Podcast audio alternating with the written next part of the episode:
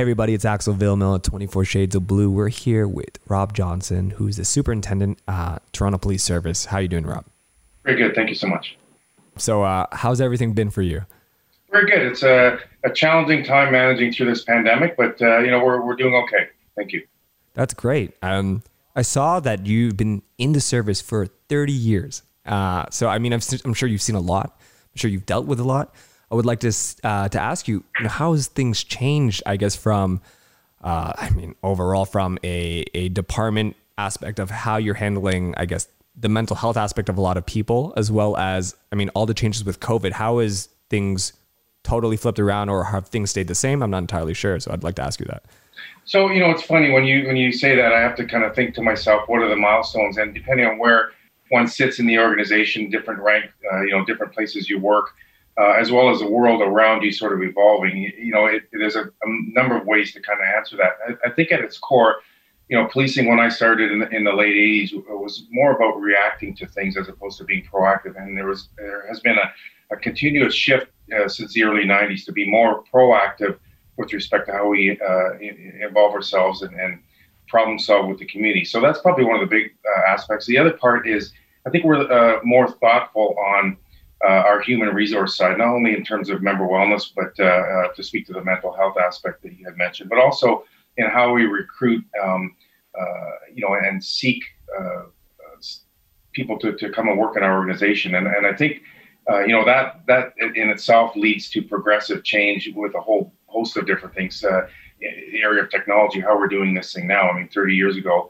we had typewriters, uh, and you know, the rotary phones had just gone out of the divisions when I got there. So, you know, now we're doing things electronically like this uh, with smartphones, all that kind of stuff. So, technology has, has fueled, uh, you know, the the uh, the innovation, uh, that, you know, that, that, we're seeing right now, and and um, you know, the other component of this that can't be forgotten is, is relationships with community. I mean, I I, uh, I look back to 30 years ago, and I don't recall ever, you know, obviously a community community has always played a huge role in what it what it is that we do. I mean, that's why we're here. But uh, we never really consulted with with community. If we did, it was about telling them what we thought they need, they needed, or or what we thought um, you know was going to solve whatever issue they had. And, and that's been turned on its head the other way, which is you know uh, obviously the, the, better way to do it. Uh, partner with us and, and help us solve those problems. Absolutely, I feel like the conversation is, what I'm noticing a lot of is, you know, from the public side is that you're, you're more vocal to, to talking to the community and everything. I, wonder on your end, are you seeing the community talking back more as well? Like, do you think it's uh, the relationship is equal now? Um, so when you say equal, I mean, depends again where you sit. Obviously, um, you know, different communities feel that they have uh, different levels of access and, and, equality is something that, you know, I think is, is individual, not only people, but, but communities. And I think, you know, we can always strive to do better.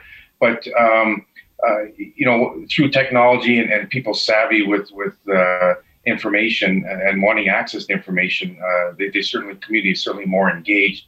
Um, you know, before it would be, uh, you, know, this is uh, what what what it is. We'll tell you, and and there's you know very little follow up. Now it's there's continuous questions around, you know, tell us why or why do you do it this way, and and you know, there's more depth to the, the questions that are asked to to explain uh, what it is that we do. And you know, I think we struggle for years on on being put in that position because you know, we come to work and we believe we're doing well for the community and are uh, you know with all best intentions, not realizing another perspective. Like, why would you question the police? Uh, we're here to help you. That you shouldn't question us to the point where no, you have every right to question us, and we have to find the answer. In that exercise, uh, you know, we certainly the police, I think, get better at, at what it is that we do in connecting with community. Absolutely. And you know, I, I, I absolutely agree with that because I think that's these questions haven't been asked and I think that's why there hasn't been that development, you know, from both parties, you know, and, and I think it, it's so important that I love that, that the service is doing that, accepting those questions and working hard to, you know, further work on those aspects that people are questioning about.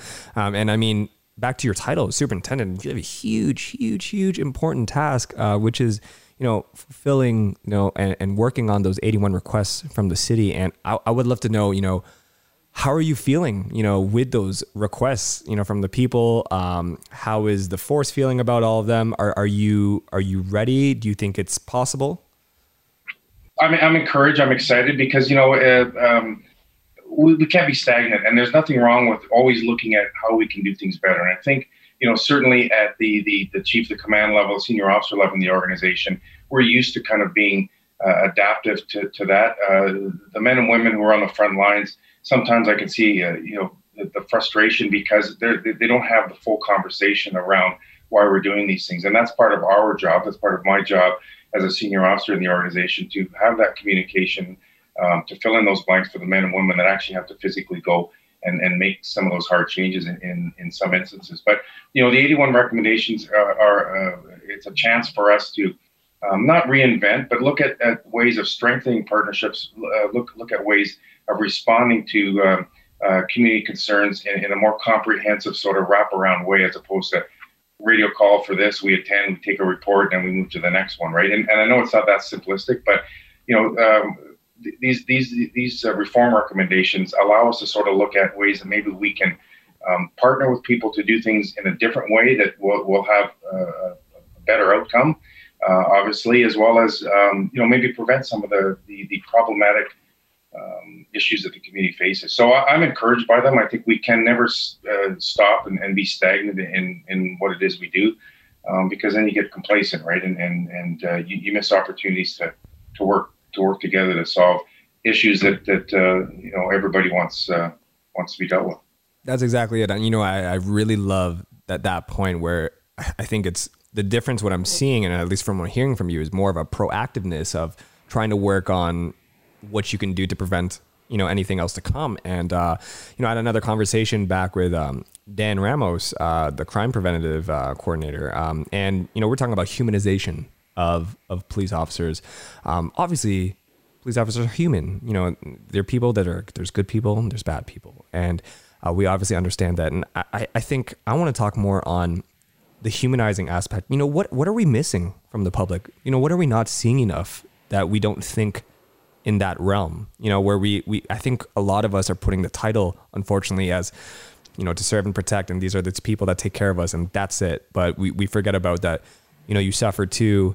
Um, and you deal with things every day, not just on your job, but outside of the job. So I, I want to talk about what is it that we're missing so you know, I don't I don't know necessarily if the public are missing anything. I mean, you could you could turn that around. So what, what are the police missing? Or, you know, why is it that, uh, that sometimes we don't see things the same way? We, we, we deal with things, you know, uh, based on our uh, insight and our perspective. And I think that's no different from anywhere else. The difference is obviously, you know, the police are entrusted with an extreme amount of uh, authority and, and, power to impact people's lives.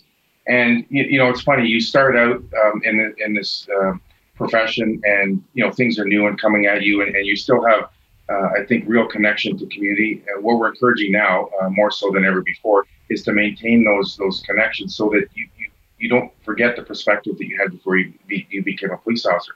But what I think some of us um, uh, uh, lose or forget that okay, this is a, a uniform that I put on, um, and, and, it's just a shirt to me, right? It, I know it, it holds more than that. But what I have to remind myself, what our folks have to remind ourselves, is is this carries a certain amount of stigma in, in some communities, right? And so we have to adjust ourselves to be able to um, to adapt to that. Uh, um, you, you, know that that piece of it. When you say to be more sort of uh, humanizing, I mean we're uh, paramilitaristic. Um, you know, you look at our equipment, all this other kind of stuff. It, it's it's odd for people because it's not it's not their world, and all they see is maybe you know uh, the outcomes when we're involved in things. So you know, I, I see it as a two-way street. We have to be able to be more flexible and allow ourselves and encourage questions and and uh, you, know, you know to be seen as, as, people. But at the end of the day, because of what it is that we're entrusted to, uh, to do, it, it, it um, you know it, it, can be problematic for some people. And and, and I'm not sure if, if I would um, agree that I think you know the public needs to uh, needs to see or it has to change to see us differently. I think we have to be able to uh, bring ourselves to to see the public's perspective. I, it's a little bit of a nuance, but um, you know, I, uh, part of that is um, you know you look at our social media platforms for most of our officers now, and, and the way we're engaging uh, different communities. I think there there is a real um, you know, there's a real push uh, for, for us to, to engage in different ways with, with community. And I think it has to really start, start with the police. So, um, you know, at the base of all that, having said all that, I think it's just it's just two way communication. It, it's making no, sure you know, we that we um, truly believe, and I say we do, but uh, again, you know, perception is is is people's reality. That, that we treat people as equals. That you know everybody has a seat at the table, no matter what you're wearing, no matter where you sit in society, of whatever uh, measurement you want to use. That you know everybody um, has a right to be heard and, and, and, to be part of the conversation. So that communicative piece, I think, humanizes everybody. Uh, you know, and I watched Chief Ramer's uh, interview with you guys, and it was something that I believe I didn't have it as eloquent as, as he did. He he commented on um, a phrase that somebody had told him years ago, and it was basically, you know, if you know somebody's story or you know who they are, it's a little harder to ignore them. And and that concept, I think, speaks to this humanizing piece. You have to get to know people. You know, listen, speak to uh, to people as equals, right? And and and that's where uh, the humanizing starts, and that's where you know the, the real partnerships uh, begin. No, absolutely. I, I, I love that you actually flip that around on me because you're right. You know, it, it is a two way, it's an absolute two way streak on, on not just, you know, the public trying to get to know things. Uh, it's, it's also the police needs to do that as well. Um, because, you know, at least from my perspective, I don't, nobody, nobody wants to, to, to not have a relationship with, relationship with the service at all. You know, we, we do, right? You know, we're, we're, we're here because, you know, we're all a community and I, I think that's the main thing that uh, a lot of us tend to forget is that we all have to work together, you know, to to survive together. And especially in these these very interesting times in COVID, I'm I'm sure you're dealing with with more than you've seen ever. Um, now, I, I would love to like step into the COVID world for a second. Is, is how are you dealing with with um, COVID in the force as well? I understand that you actually had to handle some cases. How did that look like uh, when you were working there?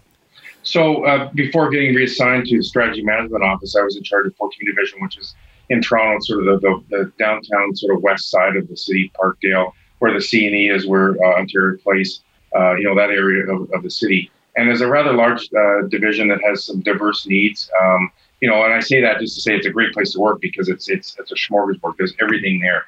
Um, and you know, uh, it, it's a very unique place. Every division is unique. You know, they're, they're all different, but um, early early on in the pandemic, I would say uh, uh, early April, uh, there were four officers from 14 Division that uh, uh, that got infected by COVID, and trying to manage the workplace around this pandemic and you know all those issues that everybody you know were were um, you know, we're concerned about. And you know, police officers have to show up to work; they have to be there, and, and you know, to manage the workplace through that um, was it was a was a challenge because you know information was coming in sporadically, and, and you know we I, don't think um, nationally or even globally we really had a, a, full understanding at that early onset. So we had to adjust accordingly, and, and I'll tell you what really um, it didn't surprise me, but you know it's just one of those things that you go, hey, I picked the right job. Folks came to work and they they battled through it. Um, they followed the protocols. They did what they were asked. They still showed up to to do their job because they you know they realized that. Uh, uh, you know, when the public calls, they have to be there in the back of their mind, they you know they have families, they have kids, they have extended families, we have health issues, all those things. So they had to manage their personal life to make sure that they were available to be at work. And uh, uh, so it was interesting. Uh, you know, one of the good things uh, uh, for for us was around those four, first four officers was the fact that. Um, you know, when they came back to work, to see that you can, you know, if you're relatively fit, all those kind of things, you'll be okay. So it, it in a in a strange way, early on, it it, it kind of deflated um, the anxiety at, at, the station because you know now they they actually know somebody who got it. Um, yeah. You have kind of worked through it, right? But um, you know, organizationally, we we had equipment to make sure members were protected. We had proper protocols in place, and, and all those other kind of things. So, you know, it's it's just one of those things where we had issues that consumed our day, uh, you know, in January, February, and all of a sudden now we have to shift, we have to pivot and, and deal with the pandemic uh, uh upon everything else, just like everybody else. I mean, everybody's managing this, and it's just you know it's just what what I think we do as humans. We just adapt um, to to the given situation. So it was it was challenging, uh, and it, it, it is still challenging. I mean, I, I everywhere you go, you got to you got to put a mask on, and it's not the easiest thing. I wear glasses most of the time, and they fog up, up. You know all that kind of stuff, right? But we, we have the ability through the electronic format like this to be able to conduct meetings and still interact with people. But um, uh, it's still not the same as face to face. I mean, you you lose some of that uh, you know that that body language that that, that I, I, think we need when we interact with folks. But um, you know, we've we've done fairly well organizationally. We've done fairly well. We've got a full team of people that are looking out for you know the wellness of our folks because you know at the end of the day, if, if somebody calls the police, we have to have folks available there to, to answer that call, right? So um, very proud of, of this organization and, and the profession. I think, you know, you look right across the country, folks are, are, are doing this day in, day out uh, because it, it, it's, it's who they are. No, yeah, it's, it's, it's I, I, um, I think everybody right now is is really working hard to thrive and survive in this pandemic and this climate that we're in.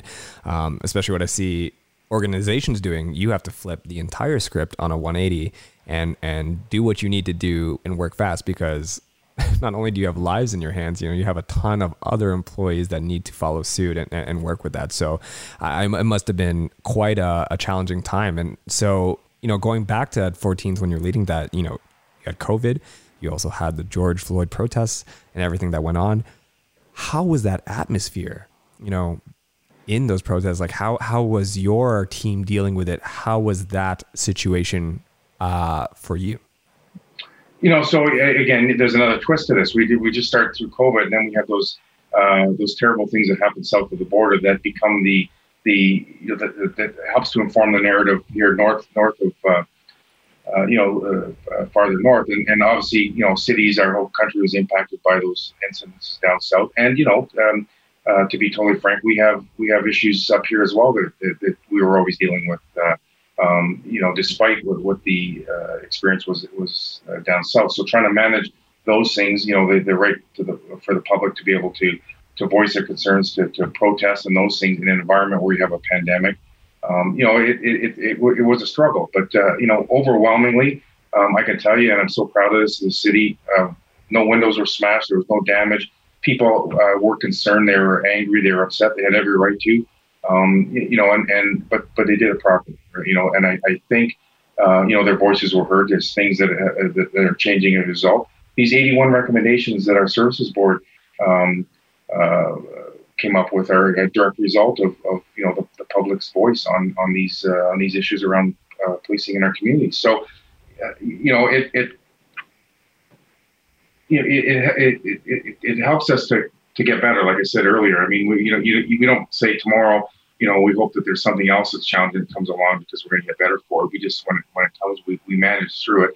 And I think when you look through uh, the other end of the, of the tunnel that, hey, you know, we, we did it, we came through it. Um, little uh, scars for everybody maybe, but uh, generally, you know, we're, we're better off for it. So, um, you know, it, it, it, it, was a tough time. It still is a tough time because these are these are concerns in, in I think the majority of members' minds. Uh, you know, they don't want, they don't want to go to work and be hated by the public. They don't want to go to work and and cause harm to anybody. They want they want to do um, you know do good for people, right? And so when when there's concern around conduct and all these things uh, that are you know are, are, valid depending on the perspective you, you sit in, um, members have to struggle through that, right? And, and they have to um, not take it personal. Uh, you have to sort of step back and say, okay, it's you know, it could be this patch or it could be the profession that people are upset with, and and yeah. you know there are concerns. But the problem is, you know, you can't paint paint everybody with the same brush, but you can't also ignore the color of the paint.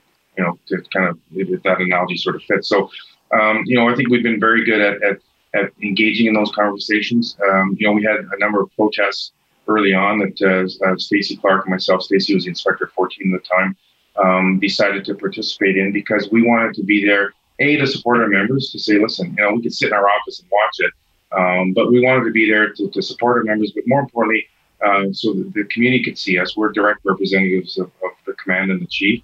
Um, you know, and, and, we want to be out there interacting with the public as well. And, and, it was important for both of us to go, to, you know, to see and, and feel uh, what was out there. And, and what that's uh, started for us was the ability to then, you know, go back and, and, and go on parades and have discussions with the men and women that, uh, that are out there every day and, and, and discuss some of the concerns they have, right? I mean, they're members of the community as well. So when they take that uniform off, they have the same conversations that you would have with your family or, or anybody else would.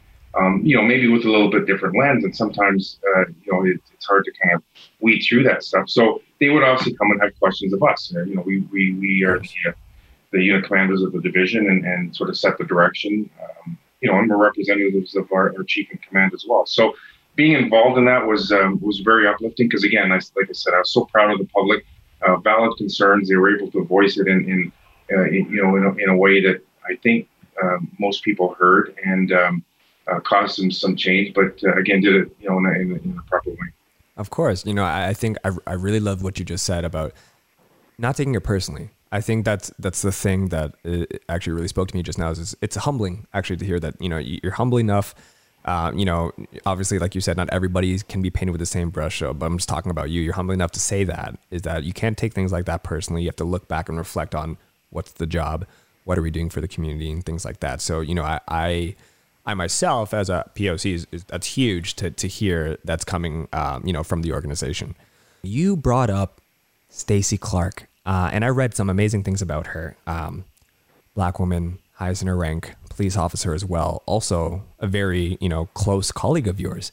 And I would like to talk about this tweet you wrote uh, on June 7, 2020. And you said, please don't let our black brothers and sisters bear this burden alone. They have our back, and now we have to have theirs. The struggle is real, and we have to step up. Stacy is my partner, and I will not stand idle. I would love to talk about, you know, what did that tweet mean?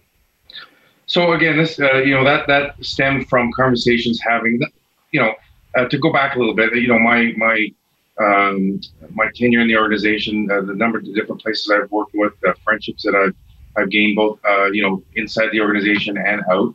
Um, you know, uh, certainly seeing that there's another side to, to to this conversation. And what I what, what I tried to drive home with respect to that is we have racialized members that work with us.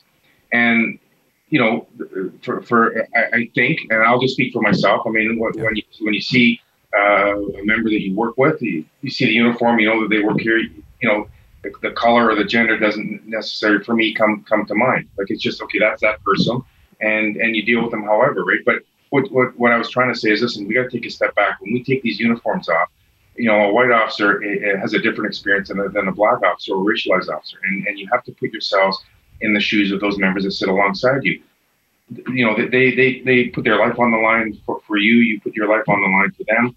Um, just stop and think for a minute. that, You know, is, is their lived experience outside their employment hours the same as yours? And you, you know, we can argue that everybody's is different, but there the reality is there are some uh, some folks that that you know uh, have a, totally uh, different and uh, um, you know I, I would say terrible lived experience just based on, gender, sexual preference, um, orientation, sorry, and um, you know being racialized. So what I wanted folks was to, to just kind of stop thinking about yourself, you know, and, and we do that I think naturally. Just be a little bit more reflective to those folks that you sit with, that you work every day, that you uh, you know you treat normally and as equals. That you know there's another part to them that, that may occur when they're with families. I mean, you know, a, a racialized officer or, uh, maybe ask, you know, you know, you're you're you're a black person. What do you think about what happened to George Floyd? You know, um, thinking that they have to take a position against the police or not, or wh- whatever it is. And then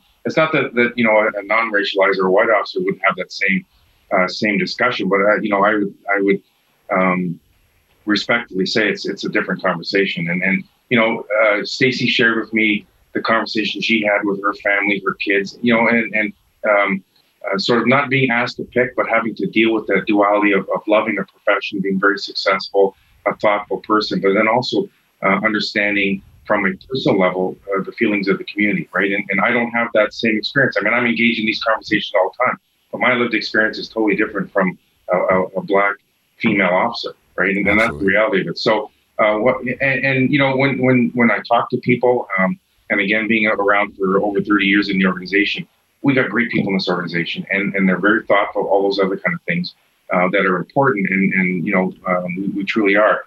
But I just wanted people to extend themselves a little bit, a little bit more. You know, when you're sitting with somebody that you know or, or you know you work with, ask what it's like. If they don't want to talk about it, fine. But you know, maybe they want to share their experience, and in that conversation, you know, we all become a little bit more enlightened and thoughtful. And then maybe we can say, listen, I never never knew that uh, you know um, that so and so had this experience. Maybe now you know you can reflect a little bit better on how members of the public might feel. Right? Exactly. It's like what the chief said, you know, back to what you were saying, is it's getting to know the story. And I think a lot of us never knew the story. Um, you know, I'll share my experience with you actually. Um, you know, at the start of the pandemic, it was very rough as a Asian person uh, when you know the pandemic just started because there was a lot of uh, um, you know prejudice against uh, Asians uh, with coronavirus and things like that. And I, I, was you know speaking to my um, my black friends, I'm like, wow, this is horrible, you know, and this is like one one thousandth of whatever you're feeling.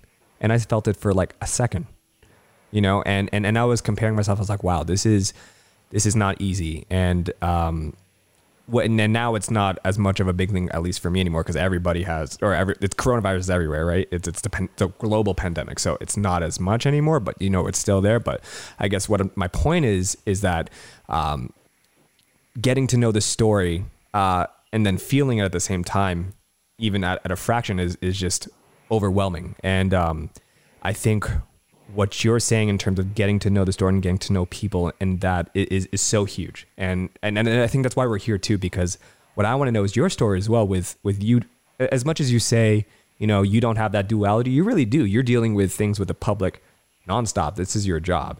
Uh, and I'm sure there's a lot of negativity that comes with, you know, with the job uh, that comes from the public or people who don't understand. And I would like to know how you deal with that personally on a mental health aspect because you got to go home. I know you teach minor minor league hockey um, as well, and you know you need to take that away and focus on your family, on you know on the team uh, when they're on the ice. You know how do you uh, how do you deal with that? What, what's your way of, of of I guess either leaving it at home or dealing with it? You know, so it's funny uh, when you when you said that, and I'm trying to think of an answer. Like, you know, how do you answer a question like that? Um, a long time ago, and I share this with people that I mentor, and it's something I keep on my desk, and I just pull it out to show you. There's a thing, that, and I would encourage folks to have a look at it if you can Google it. It's called the Four Agreements, and in that is, you know, they, they talk about being impeccable with your word. Number two is the one that really resonates with me, and I have to think about it often. Is don't take things personally. And you know, when when I talk to members who feel passionate about an issue, or you know, why is somebody saying this or whatever, they're, they're not talking about necessarily the name on the chest. They don't know who you are. Again, it's maybe about the patch. It could be about the profession. So step back a bit, take a deep breath, and understand. Uh, you know what, what what the concern is. It's not that, that necessarily you personally have done something wrong. In some instances, it is, and we've got avenues and, and, and ways to deal with that. But don't be so offended by the fact that somebody is taking a position on something. I look at that as an opportunity to have that communication to maybe add some information that will inform the person that the, the, you know to maybe change their mind or look at ways to to to you know deal with the the, the, the issue um, that's there. So uh, you know the the big thing is about um, you know it's hard uh, you know trying to even trying to explain this that you, you, you want to take things personally because you care about it, but at the same respect make understand that a lot of times these criticisms are not about individual people. It's about systemic issues. It's about organizational issues uh, that just don't make sense for people, and sometimes, frankly, don't even make sense for us anymore. And I think just that little that little shift in perspective. Um, you know, uh, I've seen people. It's kind of a light switches on. So you know what, that that kind of gives me an out. I don't have to be positioned and entrenched in something. Um, you know, you, yourself can see, you know, how, how things are, are uh, can be done a little bit differently. And the other, you know, the other one is don't make assumption, uh, assumptions and always do your best. It's a simple, you know, maybe a corny little thing, but I keep it right here because, you know, uh, sometimes I have to remind myself it's not about me, and they're not. The, the questions aren't about my conduct and that. It's about, you know, largely uh, uh, bigger issues. So, you know, that's sort of how I've managed it, uh, and, and I've had to learn the hard ways because you, know, you start out, you're stubborn, you think you know everything, and you get out of police college and, and you know the laws, uh, you know, um, but you don't know the gray areas, right? And, and yeah. you can't you can't understand sometimes um, because you haven't had that lived experiences how somebody could think or believe that, and you have to find out why, right? And a lot of times it makes sense from from where they sit, and, and communication dialogue can, can shift everybody's perspective into a more common area. So you know, it, it, it it's it's it's no panacea. It's not the the um, the solution to everything, but that's sort of how I deal with it. That uh, you know, I don't take things personally. Listen, we all know if somebody is trying to attack you personally, you feel it inside, and that's yeah. when you have to now, okay, uh, you, you do things a little bit differently. But the vast majority of times, criticisms towards the police are, are not, uh, you know, pinpointed to an individual, and and. Sorry, I was going to say, do you know how I look at it? I, I uh, first off, preach, Rob. You're saying amazing things right now. Um, one, what I, I look at it almost. I did entertainment for 20 years. You know, from acting, singing, dancing. Um, and if nobody's telling me or critiquing me, then something is wrong. Right. You know, and, and that's how I look at it with any critique that happens uh, in any profession. Because if nobody's saying anything, then there's an issue here. Um, and I think the fact that obviously we see that people are putting opinions out because of obviously anger and, and issues that are happening, but also, you know, what other people don't really understand, again, this goes back to not taking it personal, is they're looking at it from a growth perspective. Like you said, this is an opportunity to be better at, at what we all do, whether it's communication, whether it's how we are more uh, proactive rather than reactive and things like that. So that, that's how I'm seeing you speak about it with those, uh, what again, the four agreements or the four. Yeah. Amazing. Well, you better send me that because I'm going to need that whenever I get in. A- it's all over the internet. I've got it's all in color now. I've got this thing. I've had this for probably 15 years. I carry it around everywhere. You know, every place that I've, I've worked, it's the first thing I put on my blotter because, um, and I share it with, with folks just to say, listen, give yourself uh, uh, an out. Like divest yourself from uh, taking it personally uh, if you have an opportunity. Because and then once you start looking at it that perspective, it's funny how, for, for me anyway, I see things a little, a little bit differently. You know, okay, let's let's let's try to resolve this together, right? I, I understand what you're saying hopefully you can understand what I'm saying. If not, let's let's find you know the commonalities in this. And and a lot of times, uh, again, it's you know just quickly as, as, as a comparison, police oversight. Uh, you know, there there are a number of agencies that over oversee uh, the police conduct, and they overlap to some extent. But uh, by by and large, the the, the public doesn't understand. Um, uh, each role and the limitations in each role, and I tell you, even inside organizationally, members sometimes have a hard time understanding. So it's a convoluted area, and and you know, when you don't get the result that, that you expect, um, you think it may be because of, of uh, a bias or something else. And I'm not saying that there isn't. Uh, you know, that's that's a, a, discussion for another day. But part of that is also a, a, communication piece around, you know, what what the limitations of these systems are, and is there a way, you know, to to to look at that a little bit differently, as opposed to intent on making sure that you know officers are not held, uh, held to account. Right.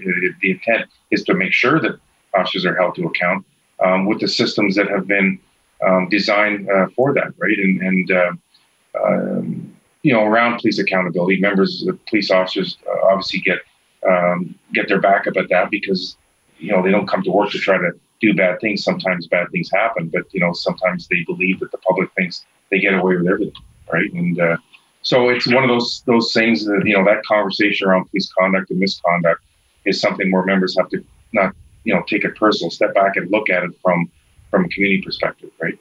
Absolutely. I mean, um, one of the things actually I forgot to bring up, and I, have heard that not many people are doing this, but you're in the the Wellesley Institute, uh, and uh, or, or working with a program with them. I'd, love for you to talk about what that is and and, and why it's, um, I guess, uh, a need or, or something that's different for for the organization. So um, uh, I'm just trying to think you know how to, how to sort of say this to you in in a way that um, kind of makes sense. And, and the reason I'm struggling a little bit is because um, I, I, was kind of just uh, told I was going to partake in this. Uh, you know, I, am so grateful that I've been allowed to do this. And I've had one meeting with with uh, uh, you know the, the mentor that they've assigned me, and it's it's been unbelievable. Uh, an hour and a half um, uh, with him, and and um, it was just a discussion, sort of like this thing. And and there are three or four more that are set up. Unfortunately, the last couple have been canceled because of conflicts uh, in, in both schedules. So uh, I, I, just got a taste of it, and and uh, I'm, I'm, excited about how that is going to help to develop me as a leader,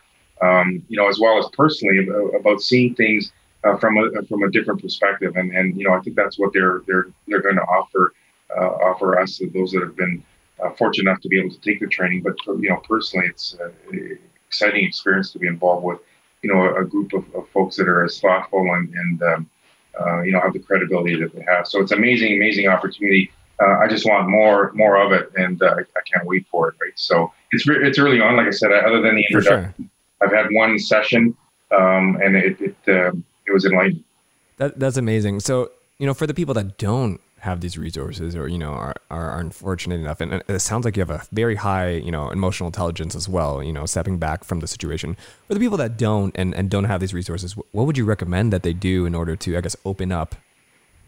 Know that's a tough one because you don't know what resources are available. Some people um, uh, have access to nothing because they're just not aware. And it's about finding those those system navigators in, in you know uh, in society that are be able to help people along. Like you look you know, new immigrants who may have, uh, uh, you know, can't speak the language and, and maybe feel isolated. You know, how, how does somebody like that access that? Their, their basic needs are to feed and look after their families. You know, how do they develop um, you know, the, the, emotional intelligence and, and those kind of things.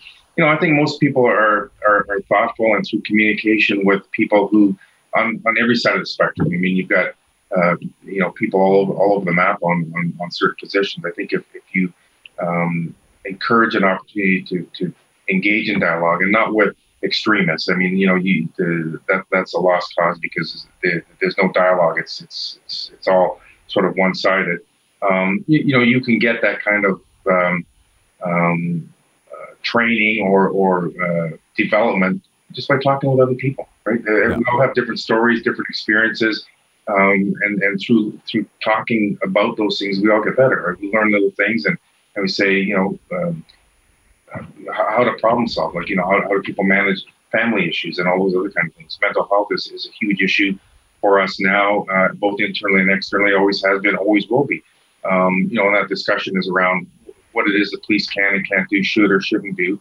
Um, but we have to talk to people who are engaged in, in, you know, in dealing with that, which includes people with that lived experience. We can't forget about the the end user, and we have because absolutely I don't think it's intentional, but you know, um, um, uh, we have to engage everybody it. So I think you know, if, if people who don't have those resources, um, formal training is great, and, and you know, having experts kind of quickly guide you through things is, is, is obviously beneficial. But just by you know being alive, I think, and, and being open and receptive to uh, uh, different points of view, different conversations, I think evolves us all individually, uh, you know, along that, continuum.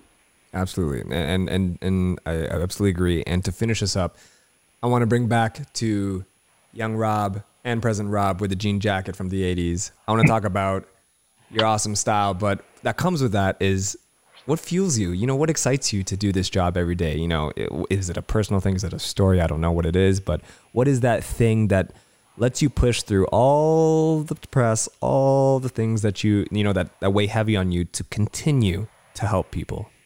So the first thing, the jean jacket is a story. You know, anybody grew up in the '80s, everybody had a Levi jean jacket, and I made the mistake of wearing that to work one day. I think I was probably even off duty, attended headquarters here, and I ran into Megan Gray, who's uh, works in our corporate communications, and she's never let me forget that.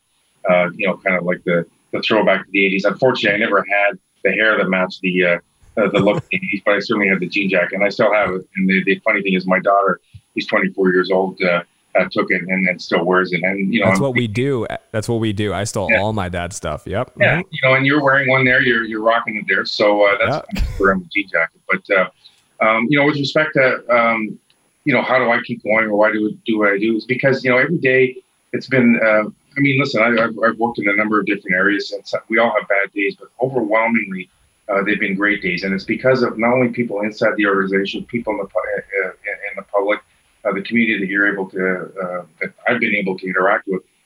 You know, and I, I, have to believe, and I do believe that I've, I've, I've helped people, um, you know, even if it's a small thing, I've made a difference in somebody's life. And that's, that's what, what keeps me going, um, you know, and, and, and motivates me. And I see all the good work, things that people selfishly do inside um, this organization, this profession, but also from the community, how we can all come together to, to, to make us all better, to, to, you know, solve these, these issues that, uh, cause us all concern. That's that's why I get up uh, every day. You know, this job has been uh, so amazing. Being, exper- able to experience so many different things that I, I, could never have imagined. And unlike you know some people, and I'm not saying it's wrong, but I never grew up wanting to be a police officer. It was something I did at last minute. Again, that's a story for another day. Not really last minute, but I didn't have any preconceived notions about what this would be. I never, I knew it wouldn't be like TV, and I wasn't looking for that. But um, and I think because I came into it kind of wide, eyes wide open with no expectations, that I've enjoyed every experience, good and bad. Uh, you know, as I've moved along in, in, the organization, and and you know, just to kind of now, you know, after sort of three decades in, into this profession, look around to see people are still coming uh, to join this profession. And still, they show up with a with a vim and vigor to, to go out there and make a difference. Uh, uh, you know, in the lives of, of community as well as themselves, and and you know, other members of, of the organization is, is what fuels me. It's just that sense of belonging, teamwork. I mean, you mentioned coaching hockey um, I like I like things that are teamwork. I mean, I, you know, uh, you're only as, as, as good as the, the, folks that are around you. When you have a, a, team, no matter where it is and how it's, um, uh, you know, how it's how it's made up, um, it's amazing the things you can can accomplish. So, I, absolutely, you know, I I, uh, I fell into this. I love it, and I would encourage anybody who's considering a, a challenging, rewarding career. It's not going to be easy, but um, you know, good things never are. So uh, it, it's, it's been great. I'm, oh, I'm glad to have you on my team right now to have this dialogue and this conversation. Um, but Rob, is uh, is there anything you want to say to I guess everybody out there listening, uh, whether it's the public, whether it's your fellow teammates? What do you want to say? Uh, you know, just uh, first of all, thank you guys for this opportunity to be able to just to, to, to speak one on one like this. And um, you know, uh, uh, my goal is to be able to you know have folks, members of the community, feel comfortable with the police. Um, uh, and I know that's a hard thing because you know we sometimes haven't deserved it, haven't earned it. We've made mistakes, um, you know, and and, and it's a um, something that we got to just keep trying to trying to do better. So you know, I would encourage people to get to know their their their police officers, no matter where you live, uh, you know, across the country or, or, anywhere in the world for that that matter, and, and, be involved with with your policing organizations. You know, there's a number of committees that, that folks can uh, volunteer on. There's there's a whole bunch of different ways that you can inform the discussion around that, and, and it's important to, uh, to, you know to make us better. So I, again just be part of the team. You know, just uh, ask questions, uh, continue to be there, and, and and you know together we get we get better. Thank you so much, Rob. Twenty four Shades of Blue. We're out.